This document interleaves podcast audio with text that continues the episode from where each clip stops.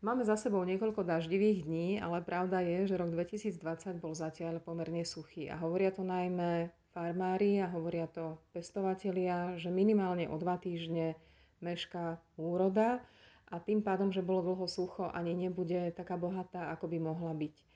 Rozprávam sa s tým líderkou pre pôdohospodárstvo a potravinárstvo Jarkou Halgašovou a chcem sa opýtať na to, aké máš ty správy z terénu ohľadom toho sucha a tých dopadov, ktoré sú na ľudí. Dobrý deň.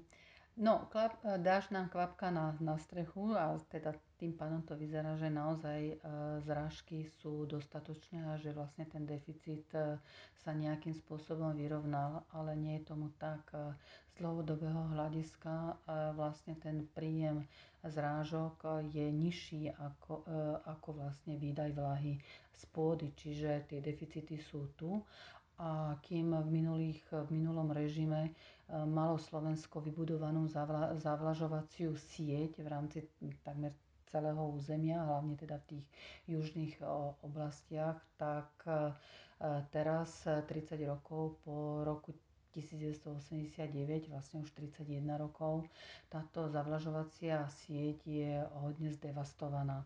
Samozrejme, že v rámci spoločnej polnohospodárskej politiky z dotácií bolo možné čerpať peniaze aj na obnovu zavlažovacích zariadení, zavlažovacích systémov.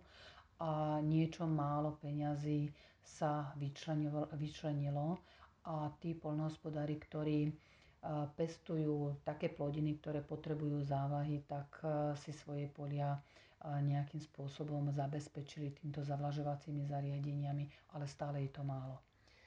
Určite je potrebné urobiť to vo veľkom. Je pravda, že už dnes mnoho z tých polí vlastne súkromníci, nevlastní to štát, ale ja si neviem vôbec ani predstaviť náklady, ktoré to so sebou prináša.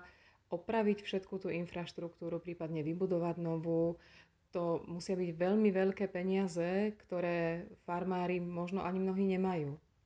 Nemajú a je mi veľmi ľúto, že prechádzajúce vlády, respektíve vedenia rezortu pôdohospodárstva na zavlažovacie systémy a obnovu závlah veľmi nemysleli. Aj e, minulé štvoročné obdobie ministerka Matičná vyčlenila 20 miliónov na obnovu závlah a nie som si istá, či sa vôbec vyčerpali. Mám informácie, že nie.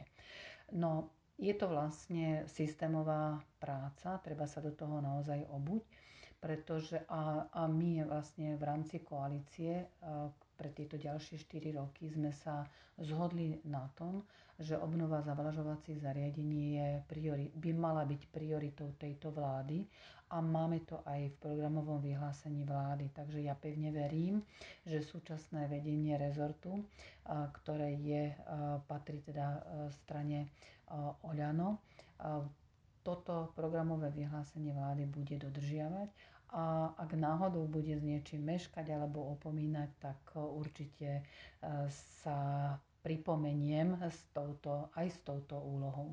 SAS mala v programe, čo sa závlah týka, dve také zaujímavé veci, ktoré to ja sa pýtam, či sa dostali teraz do programového vyhlásenia. Prvé bolo narokovateľnosť. Ak si niekto požiada a splní podmienky, tak dostane peniaze. A druhé, že sa mohli farmári aj spájať.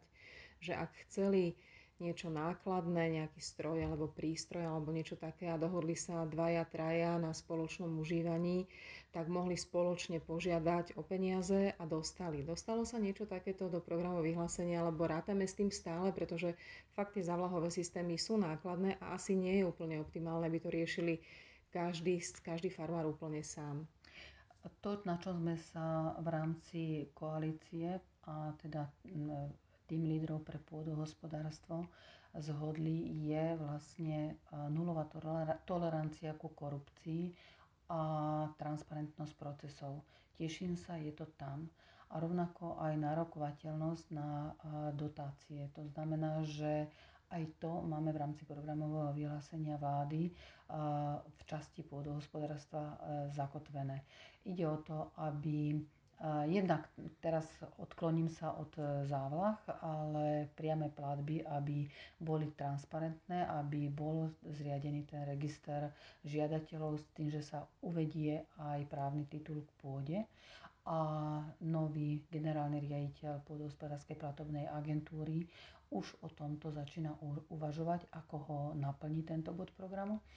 A tá druhá časť, to sú vlastne programové, e, program rozvoja vidieka, čiže druhý pilier, respektíve projektové podpory, tak tam sme sa zhodli, že odstraníme subjektívny prvok hodnotenia, aby nejaký Joško Mrkvička nerozhodoval o tom, či ten projekt je zmysluplný alebo nie je zmysluplný. Čiže ja beriem generálneho riaditeľa pôdospodárskej platobnej agentúre ako záruku transparentnosti procesov a nárokovateľnosti týchto dotácií.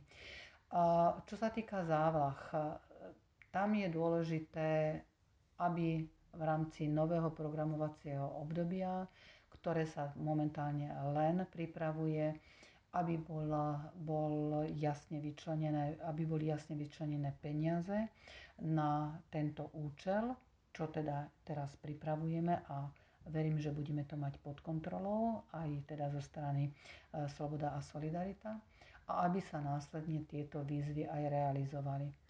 Ty sedíš v parlamentnom pôdohospodárskom výbore a tri mesiace teraz aj vláda, aj parlament riešia len koronu. Úroda na poliach nepočkala. Čiže veľmi pravdepodobne tohtoročná sezóna, tohtoročné leto už e, ako je, tak je. Nedalo sa veľa nových zákonov, veľa nových úprav prijímať, ktoré sa netýkali pandémie korony ale možno už budúce leto sa niečo podarí aj akoby pre farmárov, čo by im veľmi mohlo pomôcť? Chystajú sa nejaké zákony, sú v uvažovaní? No, prvoradou úlohou je pripraviť strategický plán. To je na nové 7-ročné obdobie mm-hmm. v rámci spoločnej polnohospodárskej politiky. Ale tak, ako je zbrzdené Slovensko, tak je zbrzdená celá Európska únia, komisia, Brusel. Čiže tu ja predpokladám, že bude prechodné obdobie minimálne jedného roka, kým vlastne sa nabehne na ten normálny schválený program, na ten normálny strategický plán. Čiže v rámci toho e, prechodného obdobia Samozrejme, polnospodári budú dostávať peniaze, ale otázka je teda, či tam budú aj riadne projekty. Ale pevne verím, že schválením tohto strategického plánu už budeme vedieť, e, vyhlásiť eh, výzvy na rekonštrukciu a na budovanie nových zavlažovacích zariadení. Samozrejme, že v rámci tohto strategického plánu je dobré si rozmyslieť aj ostatné ciele, koľko chceme nových napríklad plôch eh, na, na ovocie a na zeleninu. A vlastne toto potom k týmto novým plochám bude potrebné projektovať aj zavlažovacie zariadenia. Je veľmi zaujímavé, e, že vlastne Slovensku chýba len 5000 hektárov na to, aby sme boli e, sebestační v produkcii ovocia. Wow, to sú fakt zaujímavé čísla. A mne sa inak veľmi páči, že síce sme neslúbili, že farmári budú mať na budúci rok kopu toho, že sme zase takí tí realisti, ktorí hovoria, vydržte, nezáleží to na nás, ale verme, že od toho 2021 už sa to fakt, že pohne. Určite, ja, ja pevne verím, že určite áno a vlastne e, ja pevne verím, že vlastne tie projekty budú zmysluplné a budú podporovať eh, polnohospodárov, tých polnohospodárov, ktorí eh, reálne budú chcieť produkovať pridanú hodnotu. Čiže hlavne teda, aby to bola tá špecializovaná rastlinná výrob, výroba, aby to bolo podpory zamerané aj na živočíšnu výrobu. Takže ja sa teším, že za tieto 4 roky urobíme, nechcem hovoriť, že prevratné zmeny, ale systematické. Ďakujem veľmi pekne. Ďakujem aj ja.